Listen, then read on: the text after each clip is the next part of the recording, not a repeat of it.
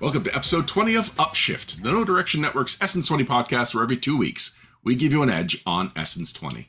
I'm Ryan Costello, one of the designers of the Essence 20 system and an author on the G.I. Joe, Transformers, and My Little Pony role playing game core rulebooks, and others, including the book that we'll be Mhm. talking about today. Oh, indeed. And I'm Jason Keeley, uh, Renegade Game Studios' former RPG developer. And I, I also worked on this book that we're talking about today.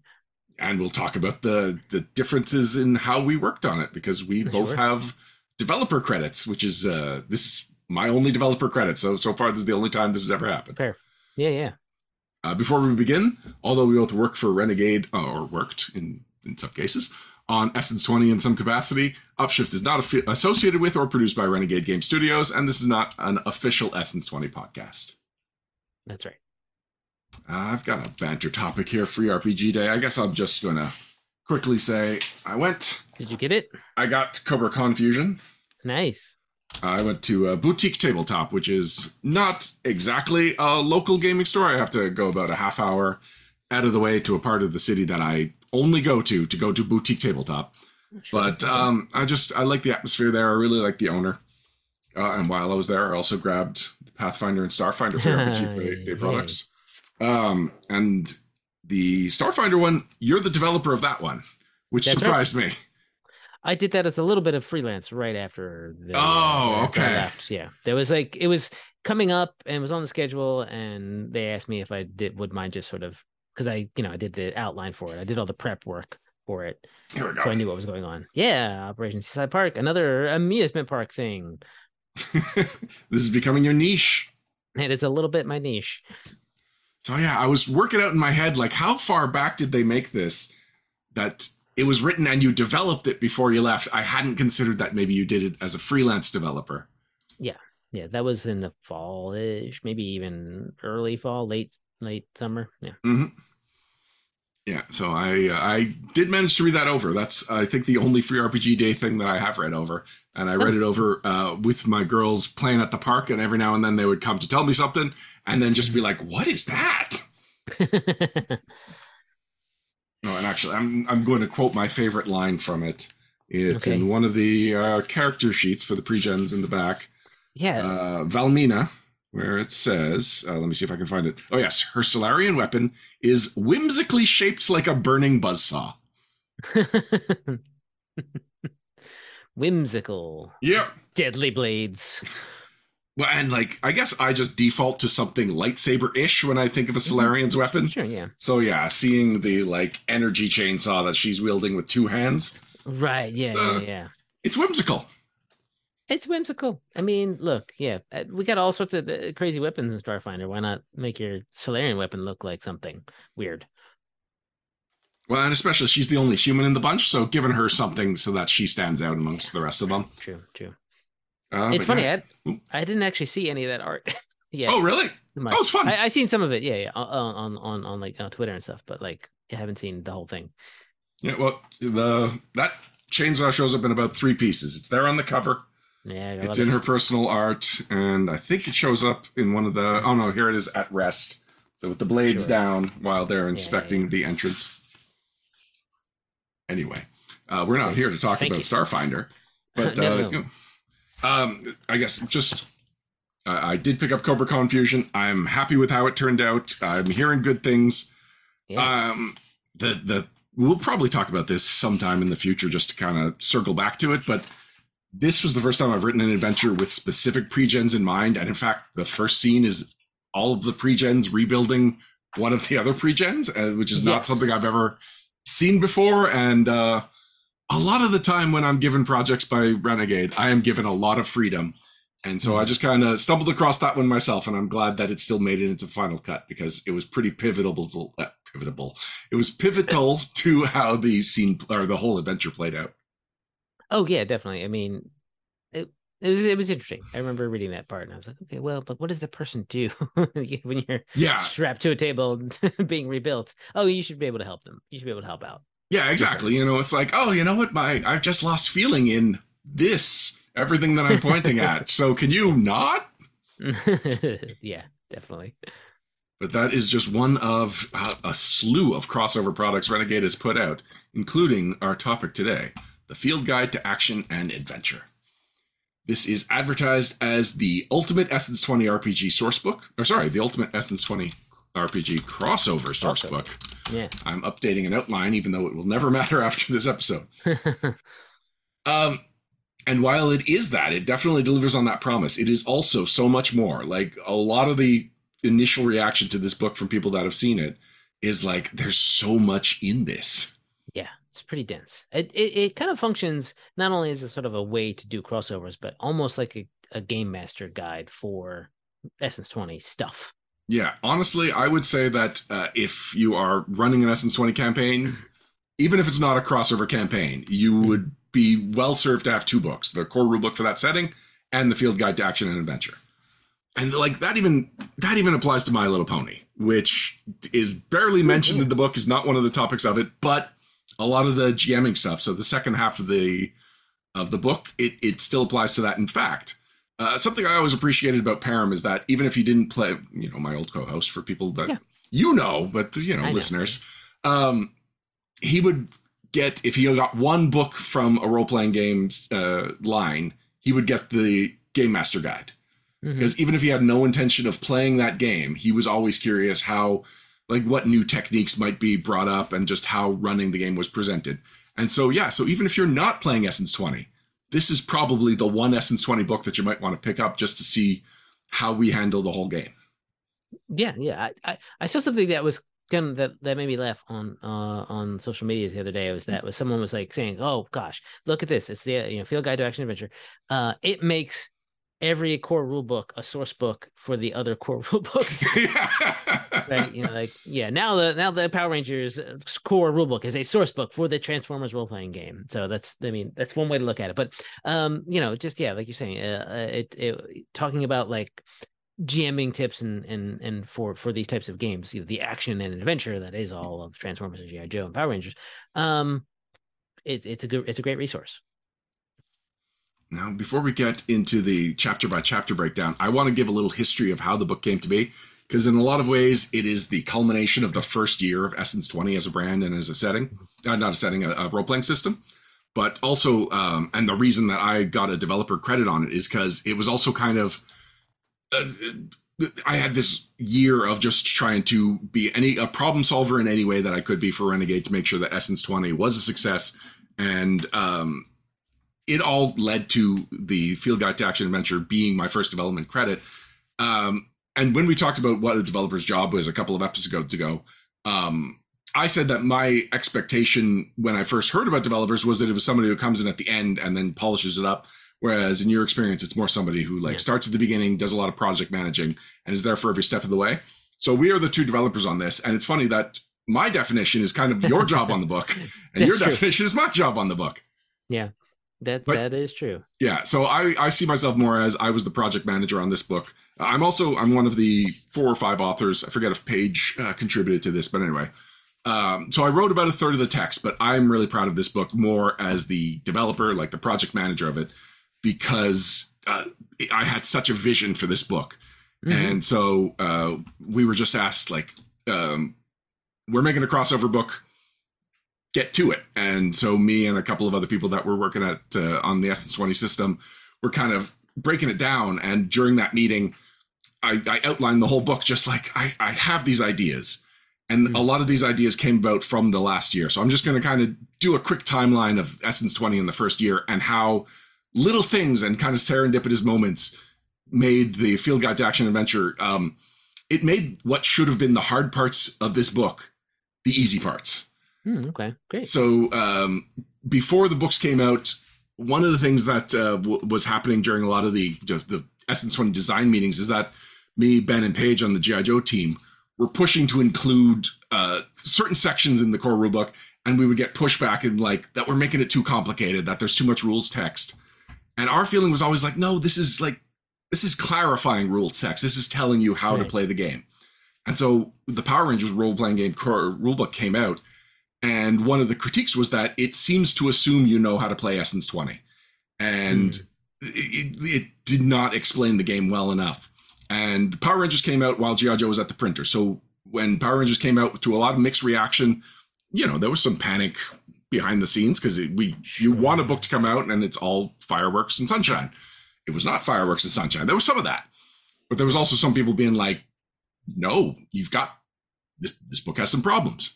Um, mm and so yeah, GI Joe was at the printer at the time, so there was nothing we could do about that. So eyes were on Transformers, which was supposed to be at the printer, but the first turnover was deemed not ready for print, and it was just kind of put on pause for a little bit while the launch of the first two books was, was handled.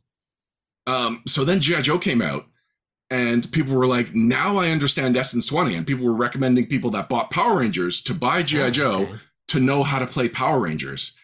And a lot of that was the stuff that the GI Joe team was like, "We need to include this in the book for the sake of clarity, for the sake of understanding." So it was like it was, it, it uh, we felt justified in that. We felt like uh, vindicated yeah, that sure. these things that we had been fighting for, and luckily we're, we were allowed to include in our book. It was just, we didn't have a template for what an Essence 20 core rulebook looked like yet. So sure. Power Rangers looked like Power Rangers, G.I. Joe looked like G.I. Joe, Transformers looked like Transformers. And so when Transformers, uh, sorry, when G.I. Joe launched and it was like satisfactory, uh, like it, no, it had a very positive reception. Yeah, we yeah, suddenly had a template for what a S20 role playing game core rulebook would look like, and that was then applied to Transformers. Right. But um, along the way, one of the main critiques for the Power Rangers was that there weren't enough threats in it, and there was no rules for yeah. designing your own. And this is a Monster of the Week formula, and so it really that was something lacking. So I wrote the yeah, threat right. guide. Yeah, yeah, yeah, yeah. So I wrote the threat guide for Power Rangers and released it as a PDF. And I even said like, don't pay me now because I know budget is probably going to be really weird about this really extensive PDF document that was not on the slate. No one was considering this something that would have to be add, added to the schedule. So when a book comes out that this will be published in, then you give me the credit, then you can pay me and take it out of that book's budget. And so the first chunk of the Field Guide to Action Adventure was already written before the Field Guide to Action Adventure was ever on the slate because I had written this uh, threat uh, threat creation guide. But the other thing about the threat creation guide is that it needed a unique language because it was no longer telling people the rules. It was like bringing them in and like collaborating with them on the rules. So it went from like a math teacher to a philosophy teacher. sure. And that became the tone for the Field Guide to Action Adventure. So we had the tone of this book that, again, would not be on the schedule for like a year. And we had the first chunk of content written. And then the other thing that happened, and this was the one that really ended up being fortunate, uh, for, fortuitous was that uh, the main thing that Transformers needed to be print ready was uh, the roles need to be revamped. So I was brought mm-hmm. in, uh, and it was by my request. Like I, I looked over the document and I said, like I can fix this. Give me some time. They said we don't have time, but you can try and fix it. Here's right. like a week or something. I did not have a lot of time. Ooh. I I spent a lot of late nights working on the Transformers roles. And while I was working on them, I kind of had this idea like I didn't want to just rehash the G.I. Joe roles, which is something I could have done and maybe even something I was expected to do. But no, I wanted to give Transformers Transformers specific roles. And what little of the original version of the roles that I kept was the idea that it would also have focus options. So like G.I. Joe, like that right. wasn't yeah, yeah, yeah. that wasn't set in stone. That was something that we invented for G.I. Joe. Transformers liked it and they brought it over, which was part of the collaborative nature of designing Essence 20. Like I'm not saying they knocked us off. I'm saying they right, yeah, yeah. you know, registered a good idea and used it. Um, so yeah, like as I was designing the roles, I realized like, oh, this the field's uh the, the field commander is a really cool leader type. Wouldn't it be cool if G.I. Joe players could use this as an alternative way to have a leader type besides the officer? Oh, right. So yeah. how am I gonna do this? Because this is obviously written for giant robots. And so I decided to reserve the giant robot stuff for modular areas. So the Autobots roll out, or um, no, for the Allspark, sorry uh, for yeah. the Allspark, and then the uh, Be a Hero equivalent, which became the Cybertronian perk. That was like, this is definitely your robot. And then kind of shunted off to the focus options, but the main role was no longer completely tied to being Transformers. And I was only doing this so that on the Discord, if people were like, oh, I really like these roles, but I'm playing this other game, I could be like, well, bonus Guess secret what? feature that I happen yeah. to work into this. And so then, like, almost immediately after I turned over Transformers, we had a meeting saying, "Hey, we're doing a crossover book." And even though all of the games were supposed to be cross compatible, I never thought a crossover book was uh, in the cards. I've never thought we would acknowledge in a product that it's cross compatible. Oh, I see. I just figured yeah, yeah. in the marketing and in the socializing between gamers, we would say, "Hey, oh, you like Power Rangers? Guess you know, yeah. you got all these other options." But no, we were making a book that was dedicated to crossovers, and I was like, "I know exactly how to do these crossovers with roles and whatnot because I happen to write them in." So, because of these like the delays to the Transformers, and because I had a chance to kind of become this problem solver for Renegade, I'd stumbled upon accidentally like writing content that would be perfect for this field guide to action and adventure. Yeah, I, I mean that it, it's it's clear. Like, I didn't know that there was the this sort of like piecemeal way to put putting things together, kind of near the beginning. Because when I was looking at uh the field guide stuff, it all seemed like, oh, well, this makes sense. That you can switch this out and switch this out. I mean, I knew Power Rangers was was rough because it was the first one, but like the fact that GI Joe and Transformers books were so had, yeah, it didn't it didn't. I wouldn't say it was like clear cross compatibility at the beginning, but definitely like parallelism, some parallelism in it, right? With the with the different roles and, and the focuses. Um, that I just assumed that was sort of like what Nope, what it was what, not what a it was, plan. what it was meant to be. Yeah, because I mean, never told anyone yeah. I was doing it. I just did it. Wow, great. I mean, it it makes the system better for sure. So now that we've talked about the, the history of how this book came to be, we can uh, crack it open. And before we go any further than the cover, I do want to talk about the title. Mhm. because the title was something we were all really stumped about. Really, like we have uh, like a, a little behind the scenes area where all of the writers on it could work on it. And we were a couple of weeks into writing the book and we didn't have a title for it. And we just were like, we need to figure out what we're calling this product other than the crossover book. Yeah. And so I kind of I, I laid out like we need a something of something. And I, I uh, presented like a bunch of column A, a bunch of column B, and the one that we were happy with was the action adventure field guide. And it was like everything clicked for people from then on. We knew that this was like crossing over all of the action adventure brands. We knew that Right. the GMing stuff could apply to action and adventure, like this as a as genre. Uh, and so like finding the title is what made us move forward like uh, with a little more unity to the project. Great, yeah, yeah. And so then after the turnover, the title got changed. So I'm curious if you know why it went from the action adventure field guide to the field guide to action and adventure. There was some some some talk here and there, and and whether or not it would be action adventure field guide or field guide to action and adventure. Um, I think there's two reasons. I think there was some, it possibly just some sort of like formatting confusion with Hmm. action adventure field guide, like how whether or not would need to be hyphenated and it would Yeah. be, and and that kind of stuff. And so there was a little bit of that, and I think that there was some talk about a little bit about um sort of making this part of a part of a line Mm. uh, of other sort of field guides and but and other things you could put couldn't be easily hyphenated in that way. You know what I mean? Oh, right. be ac- action adventure is a thing, but there might not be a thing that's you know I don't know like mystery. It wouldn't be a mystery intrigue field guide. It would have to be the field guide to mystery and intrigue or something like that, right? So if that was going to plan going through I don't, I you know I don't know if it is, um, but it's definitely something that we sort of talked about a little bit that that that it would makes it would it would make it a little easier going forward to call this the field guide to action and adventure. Yeah, all of that makes sense. And the um, I have made an effort not to just nickname this the field guide. I try and make sure I say the full name full time, uh, like every time. Because if there is Yeah. then a second field guide, I don't want in my head to be thinking of this as the field guide, and then the next one the field guide to whatever mystery and intrigue or whatever. The, the field guide. It, that one will be if you, but it's already the field guide two. It's the field guide 2 action and adventure. field guide 2. Just yeah, fair enough. Fair enough. Yeah. So I, I have no problems with the field guide to action and adventure over the action and adventure field guide. I just thought it was a fun anecdote that there was like so much importance to finding a title to it, and we didn't end up using that title. But that's just kind of the reality of the creative process. Yeah, indeed, indeed. And uh, and I, I think the title sort of like does get that still get that across because it has all the words in it. It's not like we didn't Yeah. like change the words around so it's the field guide to just sitting around and picking your nose. Uh, it's field guide to action and adventure. Um, so yeah, and it's just you know action and adventure, just not action adventure, which is I know a slightly different, but but Yeah, I still know. you get a lot of stuff. Well, uh, action adventure shows up at one point in it. For uh, chapter four is action adventure game masters. So Yes. it got in somewhere. It got in there. It got There-. There's some legacy to that. Uh, to the name of that chapter.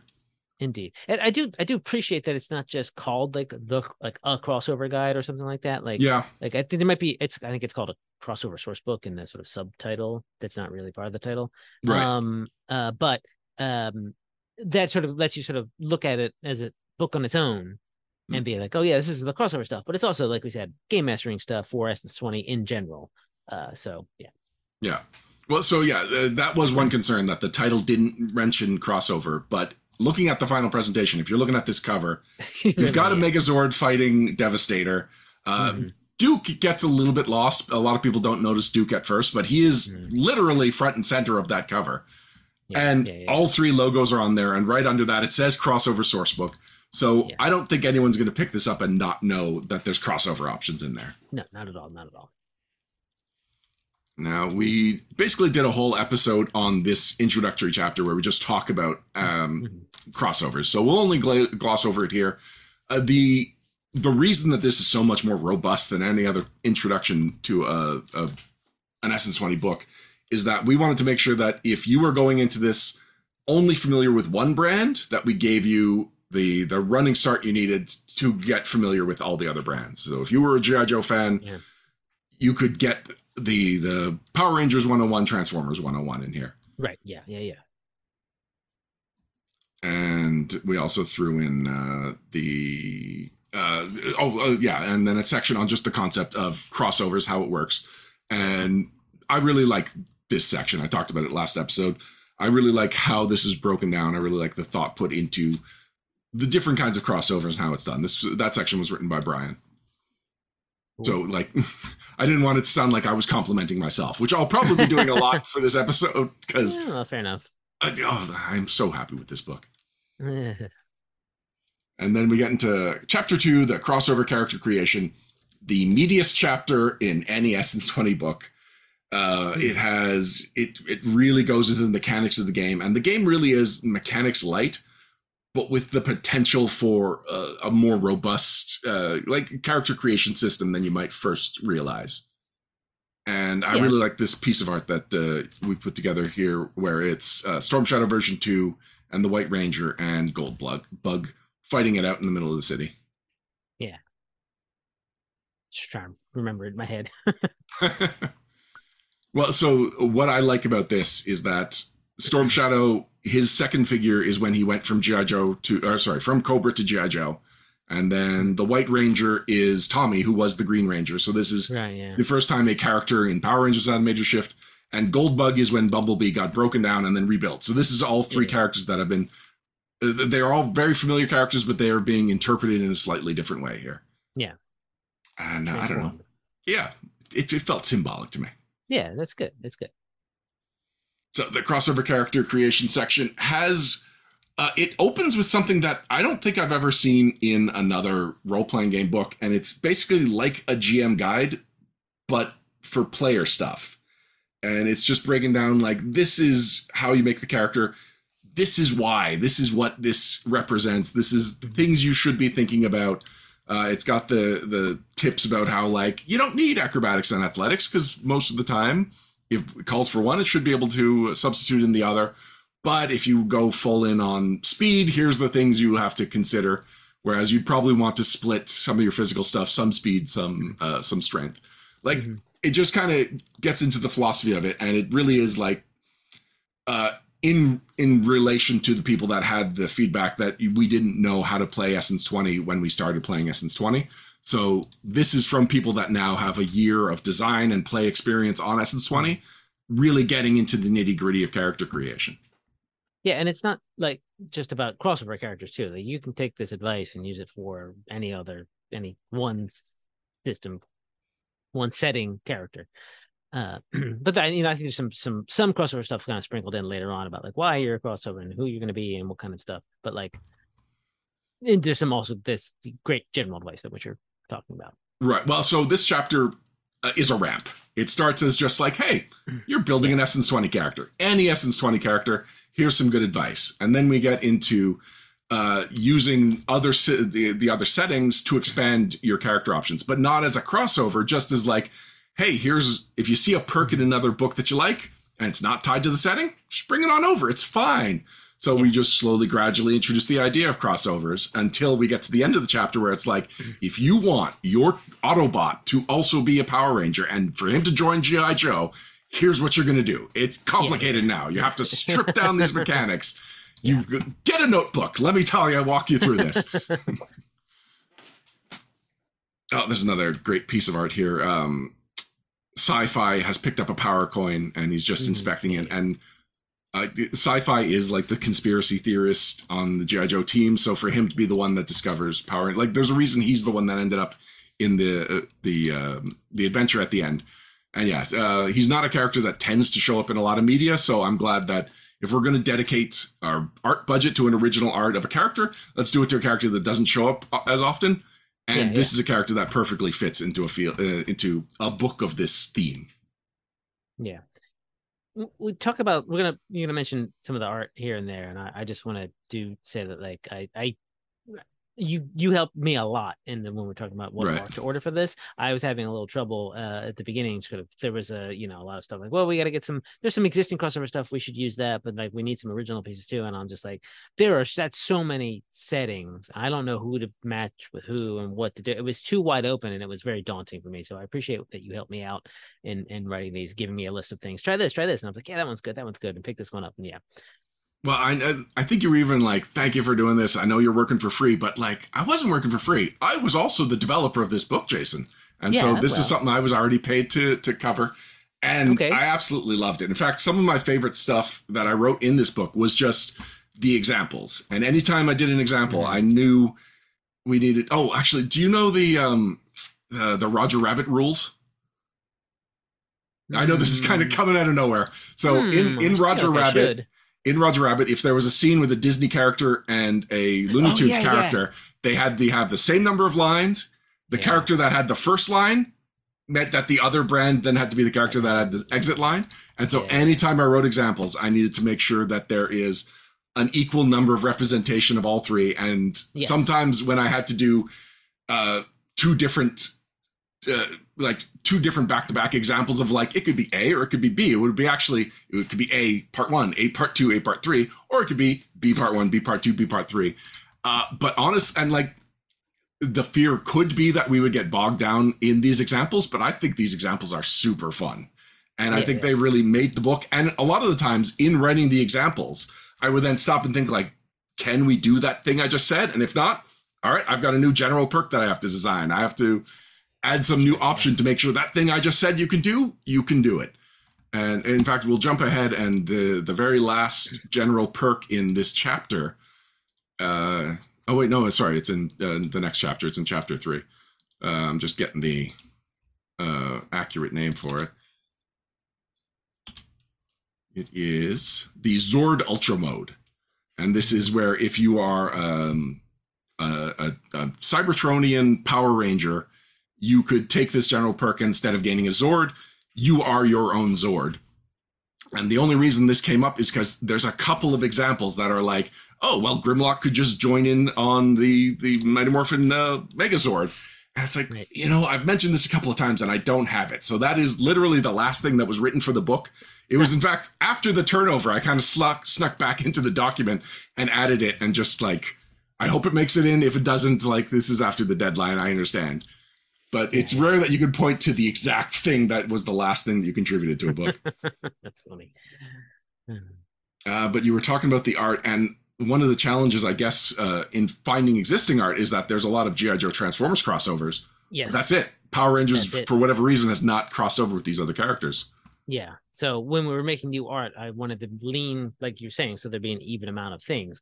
Lean a little bit more towards what Power Ranger stuff can we put in there mm-hmm. uh, to to make the art more eh, using the using the GI Joe Transformer stuff that I already had.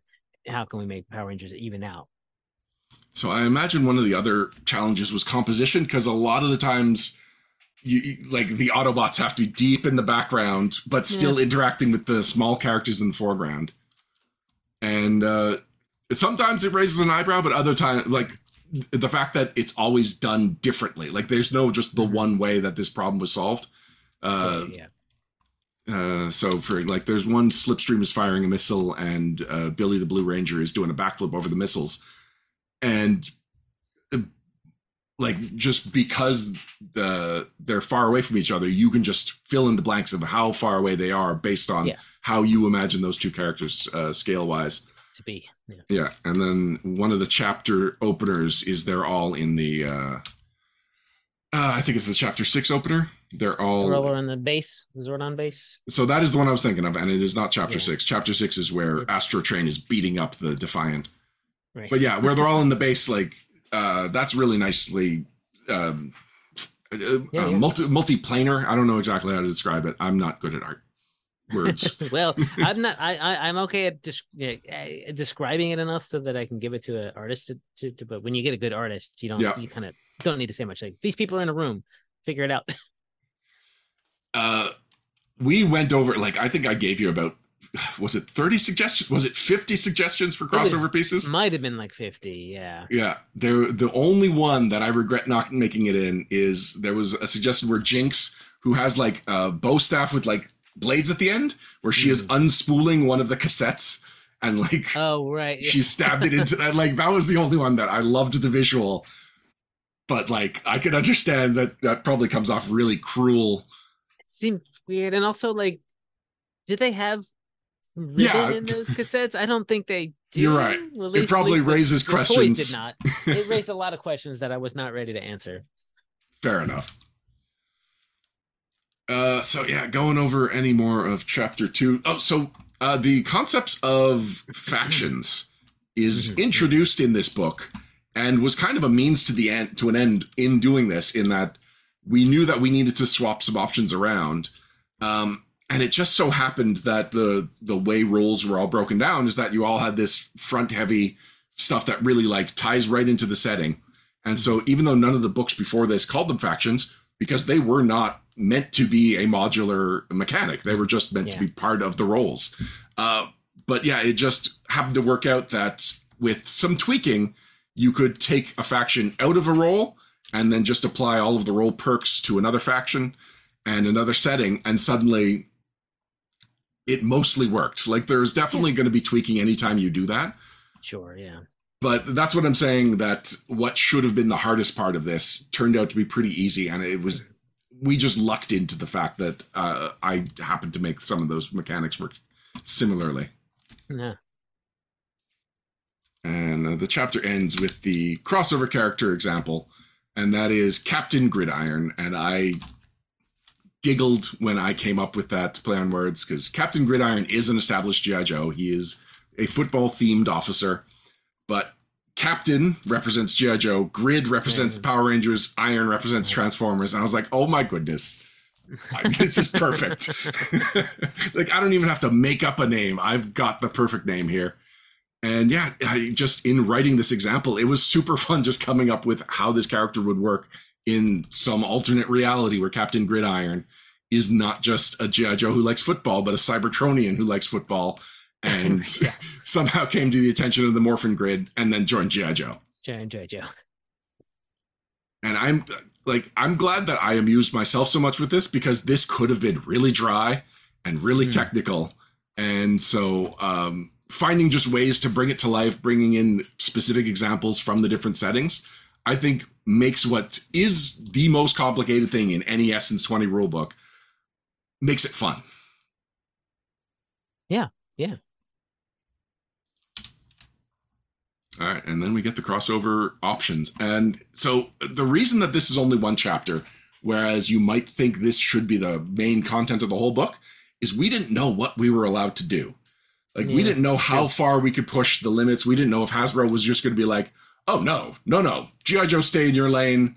Transformers, stay in." This is if you want a GI Joe in the driver's seat of an Autobot, that's fine, but you cannot cross pollinate these brands this much. We have like brand teams that make sure these million dollar brands, billion dollar brands even, are uh, you know uh, like the the integrity of the brands is maintained.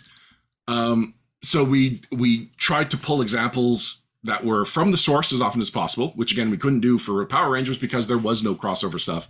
So when we couldn't find source material that we can draw on, like uh, the the Earth Defense, uh, whatever, like that that Transformers thing that has GI Joe ties to it.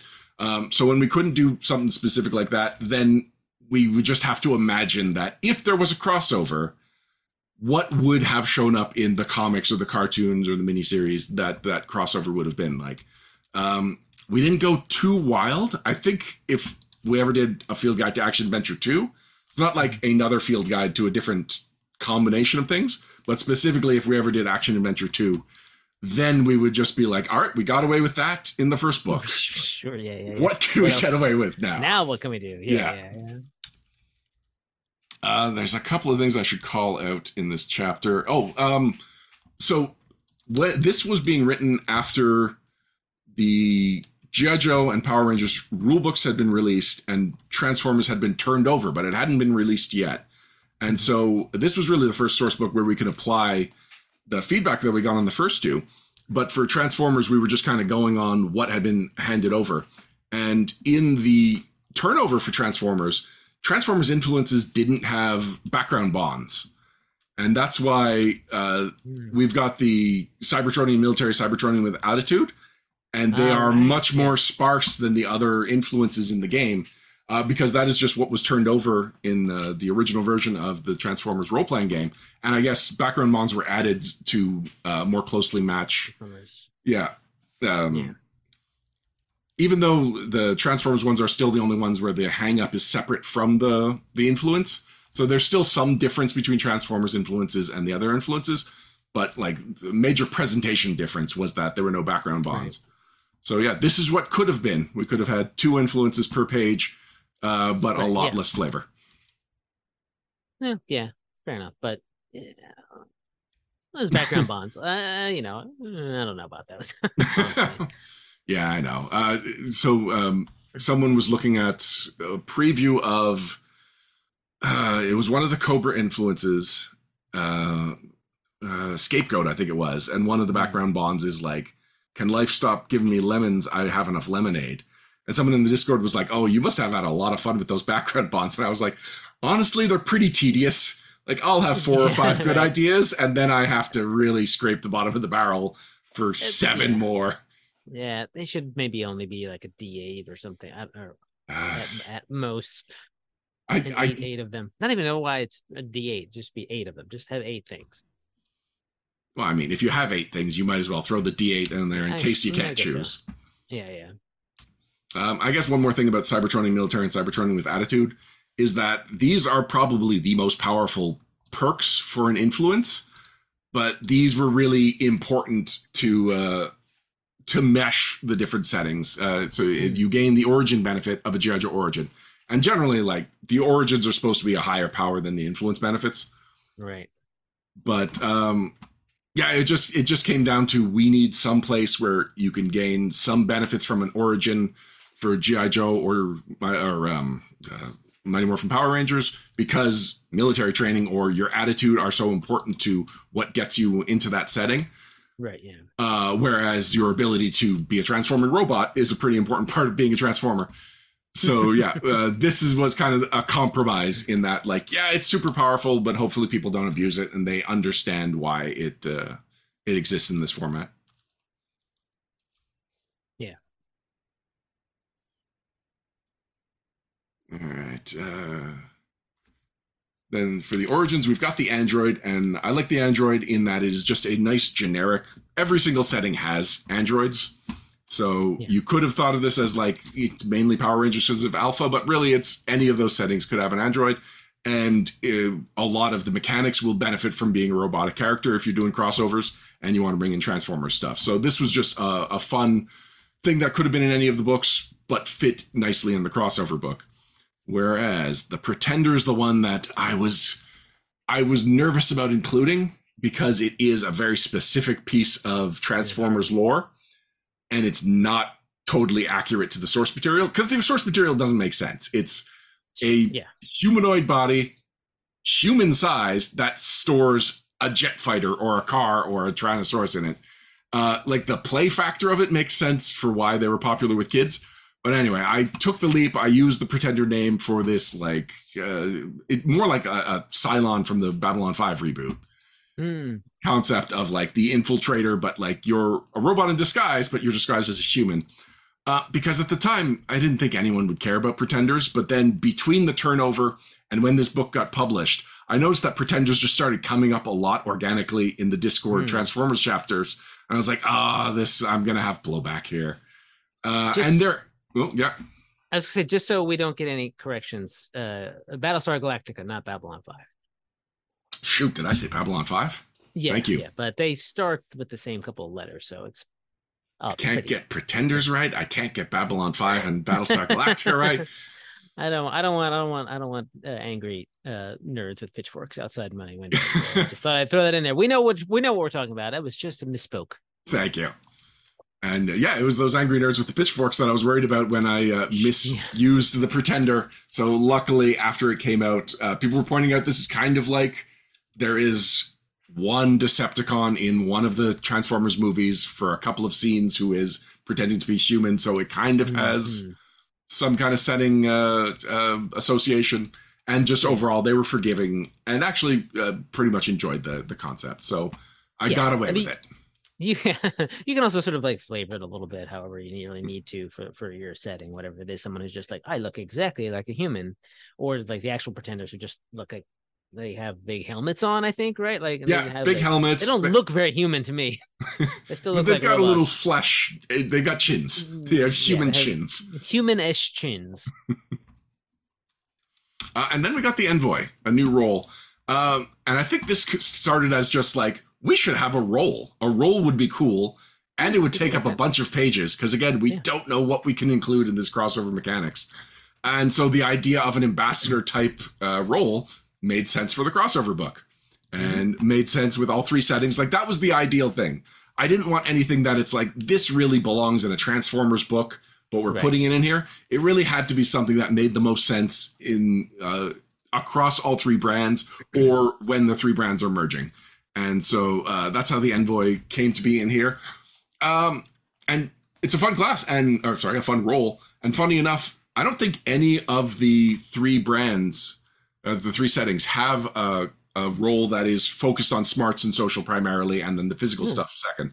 I think all of them are like one of the mental and one of the physical, or there's stuff like the warrior, which are just focused on the physical. So this is actually uh, mechanically unique space for all three of those settings. My Little Pony has a whole. Actually, My Little Pony, you can choose your own uh, progressions for the essence Right, score, so that doesn't really apply there.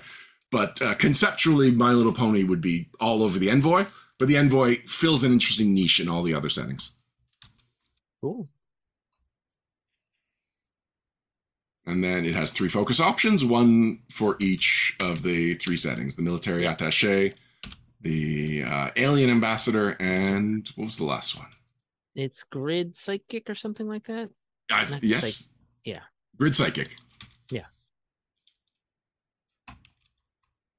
Right, and then we get into some new faction options. Was it was especially important because the envoy specifically got two factions, and so we didn't want it to just be Mm-hmm. the three faction or any faction specifically tied to a setting. So Right. throw in the uh, Earth Defense Command, Gridlock, and the Morph Formers uh, in there was uh, all to for the benefit of the envoy, but also you know you don't have to play an envoy to use them. And then we've got the general perks that uh, mostly serve mechanical purposes for that if you want to really complete your crossover uh, uh, character concept, you might need some of these uh, just to, like for for Right. technical reasons, like the standard Yeah. weapon training. Uh, Yeah, although yeah, we did throw in the morphin pet and the robot pet, which um, I am surprised that GI Joe was the only one that ended up with the pet rules, and so this was a way to get uh, take those a whole chapter, Hmm. condense it into a single perk, and say, take this, yeah. go buy GI Joe for the rest of the rules. because, like you were saying, this does make every book uh, a supplement of every other setting. Like, it, Yep. I mean, the other, the only other alternative would be to reprint all of the pet rules, and then if you were a GI Joe player who bought the field guide, suddenly you've got a bunch of reprinted Yeah. content. What do we got next? Oh, there we go. So the chapter four header is the one we were talking about, where they're in the command center. Right. And yeah, you've got the For the game masters because it, it was sort of meant to Oh, of, yeah. sort of evoke the fact that maybe Zordon is running a game for these other people in a lot of ways. Uh, but I mean, obviously without putting the game in front of them, but it yes. sort of- uh, either Zordon is running it or Arcee kind of looks like she's in a GM Oh, power yeah, position. maybe. All right, so Action Adventure Game Masters is one of the three chapters that are tied into Game Masters. Uh, no, sorry, four chapters. So one of them is just Mhm. specific advice for GMing Essence 20. And then uh, the next chapter is creating threats, which is the meatiest of these Game Master uh, chapters. And it reprints and updates what was in the uh, the PDF version because after um, it wasn't long before we realized that our highest threat level threats were just too powerful and had just too many essence points. So the this is slightly revised to make the upper upper threats a little less powerful. Um, but uh, what I like about this chapter is that we actually sneak in a bunch of threats, and they are presented as like this is an example. You know, you could we use the rules very tightly to make these threats, but it also like I didn't know we were going to have Cobra-La ever, and so this was my opportunity to you to introduce Nemesis Enforcer into a role playing game, um, and in a setting that like if you are like, oh no, Cobra-La is too sci-fi for my GI Joe, you probably didn't pick up the Field Guide to Action and Adventure if you were worried about sci-fi and GI Joe. Yeah, that's fair.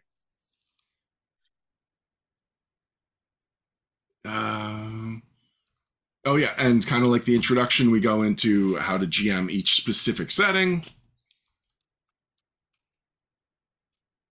Oh yeah, so uh, we do each specific setting on its own, and then what can this other setting do for you? And my Right. main motivation here was, um, there was another uh, Hasbro product uh, brand in the '80s called Inhumanoids, which was Mhm. giant monsters fighting humans in battle armor, and uh, we couldn't name it, but in my heart, when I was writing the "What Can Power Rangers Do for Your GI Joe" campaign, Mm. I was thinking like, if you just want to run an Inhumanoids campaign, you could take Right. these two non-Inhumanoid brands and use their mechanics to create a real Inhumanoids campaign.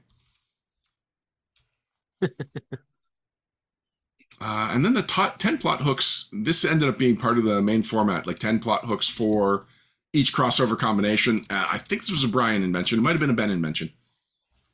But uh, I appreciate it. I think that no, yeah, I think they're very helpful. yeah, and uh, they're good buttons at the end of each section. Yeah, exactly, and they're nice. I mean, they're just real succinct to the. You give you the kernel of an idea, so you can sp- spin it out as however you like.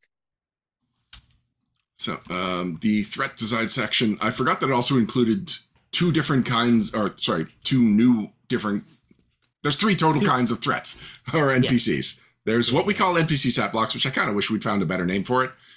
Uh, but that is basically if you have somebody that serves a story purpose, but you don't need a full stat block for them, Yeah. like Lou, the library security manager Yeah, then it just suggests like uh, put the bare minimum numbers out there. Make sure you really emphasize their motivation and what uh, purpose they serve.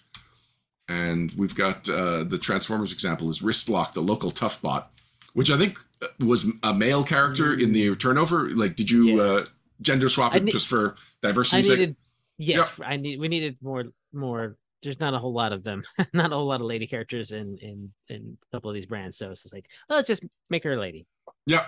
Well, and then it really pays off in the art because she has such a unique look. Like you could tell that she turns into some kind of tow truck or something, but having Right, the tow yeah, yeah. truck as like a top knot tied into it. And yeah, she just she has a different silhouette, and yet like she totally registers uh, like uh, how female Autobots are usually presented. Indeed, yeah. Uh, then we go into threats, which includes vehicle design, and then each individual brand. Uh, I think like all this stuff is super useful. There's just not as much behind the scenes fun stories to tell about the development of this chapter. It basically Sure, took that. PDF and it exploded it. Yeah, indeed. Uh, and then creating scenes is the chapter that I think is the most useful for all GMs, regardless of its system. And it really just talks about what should go into any given scene, whether it's combat or not, how to make it engaging, how to make it purposeful, how to make sure that the players always feel like they can contribute both in character and as a person at the table.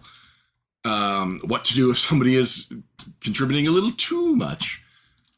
Sure. Yeah, learn how to split the spotlight. Mm-hmm. Uh, and then we introduce a lot of uh, like subsystems. We've got the uh, skill gauntlets. We've got the race, the chases. Mm-hmm.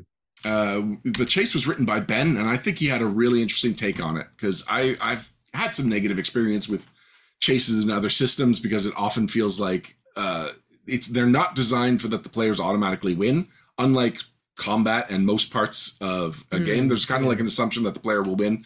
Whereas chases seem like they want it to be a fair fight, and yet have no idea what to do when the players lose.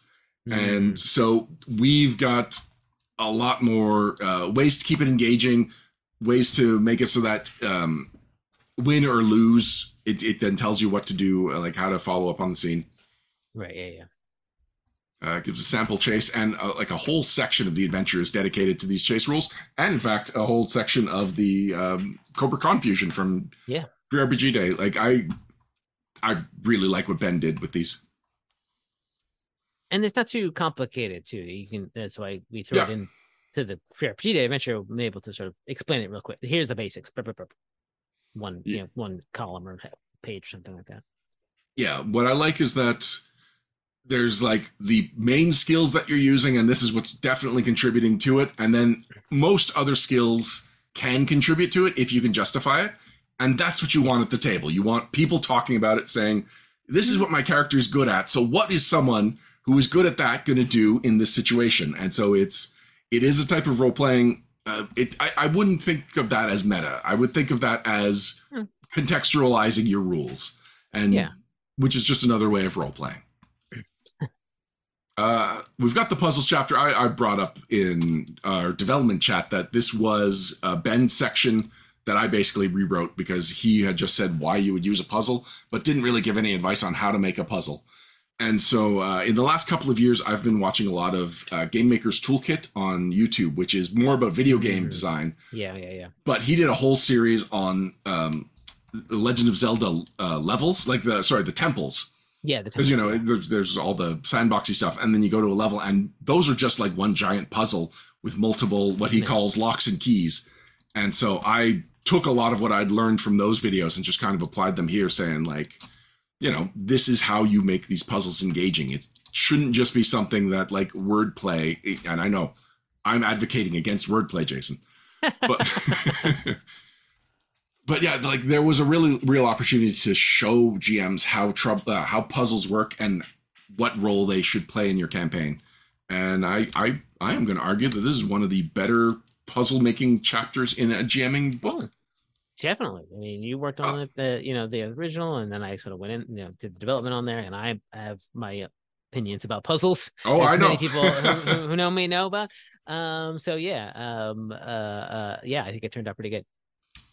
so um, sometimes i go back and forth with the draft versus what uh, ended up on the page to see what the differences were i didn't think to do it with this one uh, do you remember some of the things that you added Hmm. I no. I don't know if I do. It's been a while. okay Um. It might not have been like much that I added, but I just wanted to make sure that it was said the things that I. Yeah. What What was in there just sa- says in a way that says the things that you need to do for puzzles in in in, in games. Which is a lot of like you know like hey you know the- you know be flexible and be people might not want to do it. That's always the thing. I was like, what if they don't want to do it? And that's just fine. Have them make a smarts check or whatever, and just move on because no one wants to sit there and try to do a puzzle. It that they don't want to do. I've I've also been in that side. In fact, I've Yeah. been uh, in like an actual play where the whole adventure is basically you're doing one puzzle, one small step at a time, and people were checked out, and that was Wow. brutal for all involved. Yeah. Wow.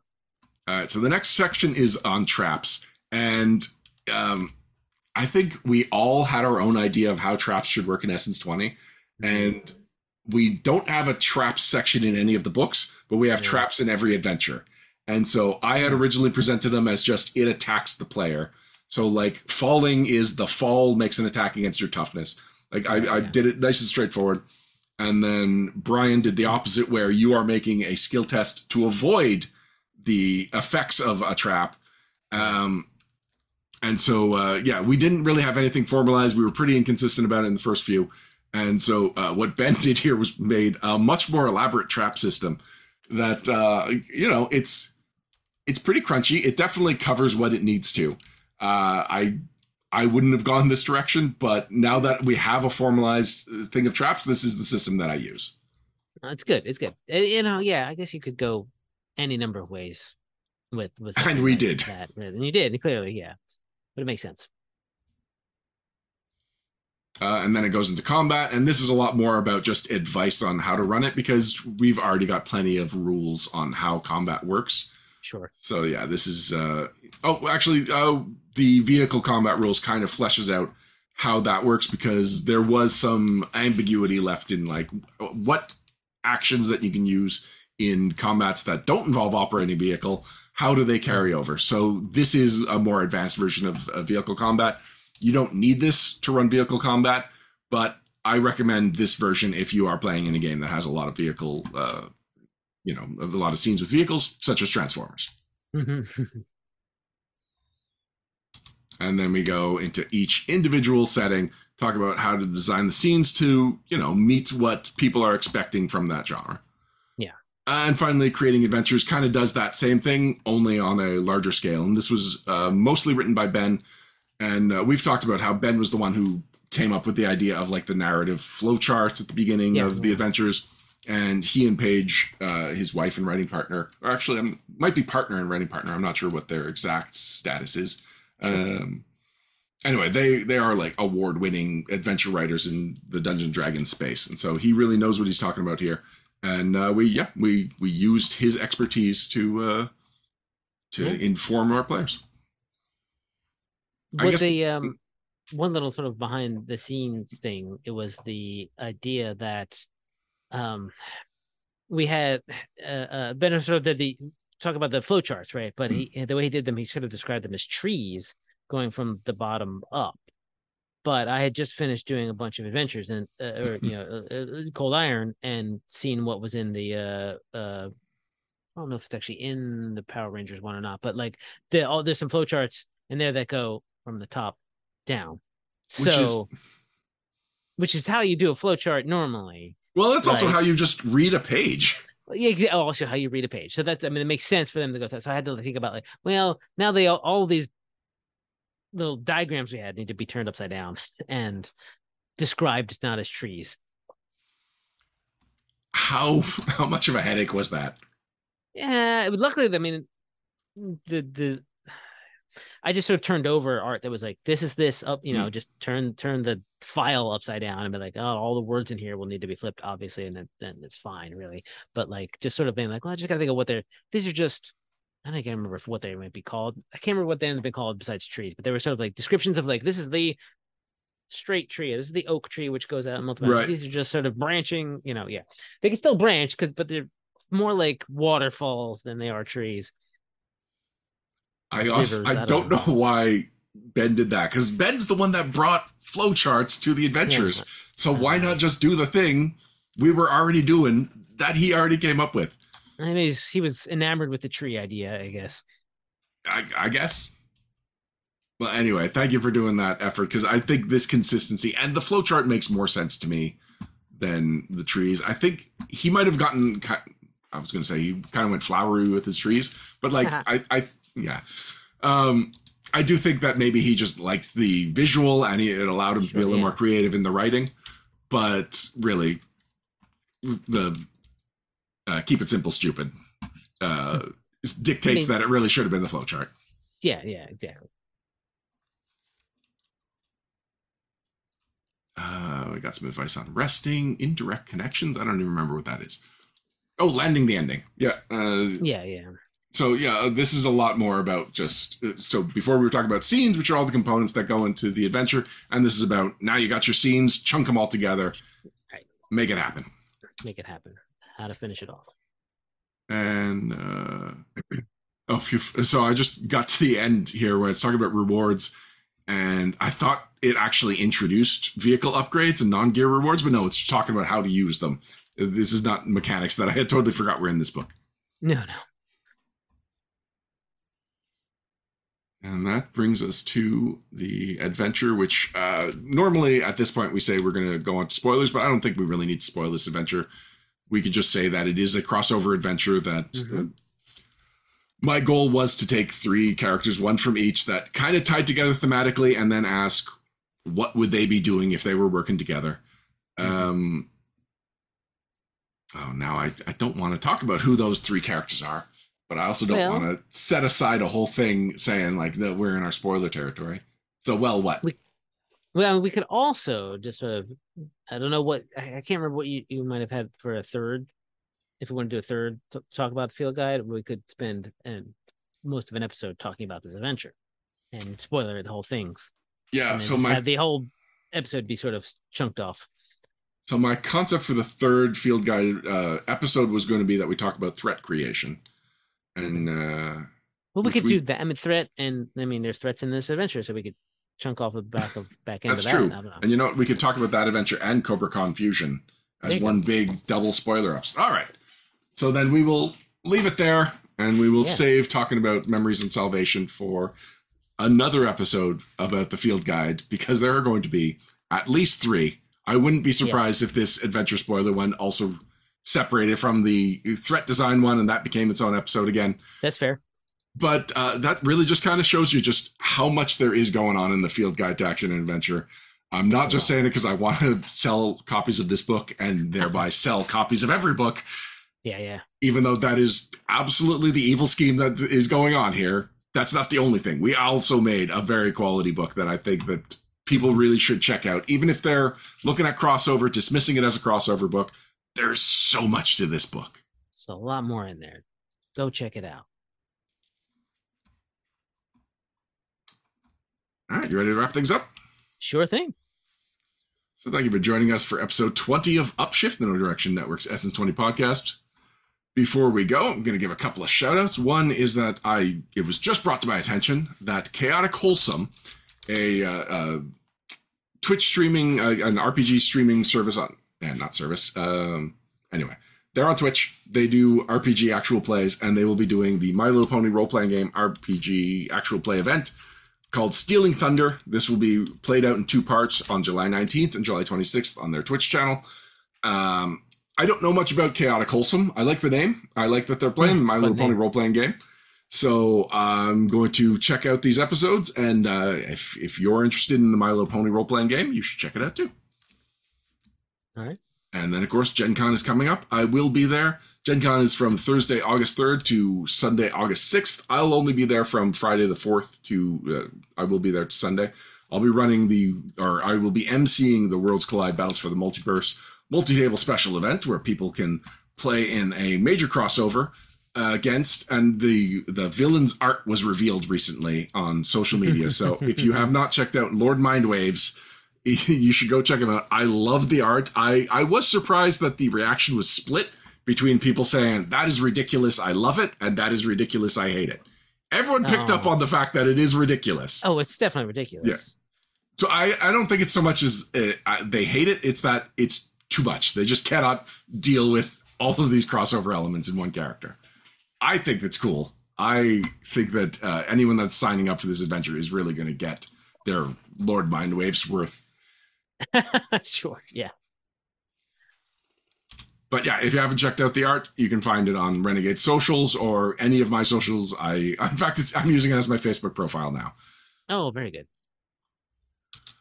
Until next Lauren time. Mindwaves. You are Lauren Bar- Mindwaves, I think. I mean, in a lot of ways. In a lot of ways, yeah. Until next time, uh, if you want to, oh, sorry, no, I'm doing this wrong. What am I supposed to say here? Uh, thanks, the special thanks. The yeah, no before direction- that, we go to the no Patreon? directionpodcast.com. Yeah, the Patreon's on there. All right, I'm just going to wing it. Uh, so thank you for joining us for the episode. If you want to find more great gaming podcasts, you can go to knowdirectionpodcast.com. There's podcasts and blogs almost every day. And actually, we've gotten more content uh, being added on a regular basis now. We kind of had like a, a thinning out process, but now we're uh, going back to adding new content, and some older content is coming back. So Nate Wright's blog is back, and we just added the Tavern Rats Pathfinder Second Edition actual play podcast of uh, oh, what is. Quest for the Frozen Flame. Thank you. Quest for the Frozen, Frozen Flame. Uh, so yeah, we've got a lot of new content coming, and so you can check it out. And if you like it and you want to see more of it, you can go to patreon.com slash know direction and uh, you know throw a couple of bucks our way. I want to thank our patrons who are the ones that help make the uh, whole network possible. And of course, thank you to Wordburglar for the use of Letters from Snake Eyes Part 4. You can find out more about Wordburglar at wordburglar.com. Until next time, I'm Ryan Costello. And I'm Jason Keeley. Fate rarely calls upon us at a moment of our choosing. Shakespeare? Optimus Prime.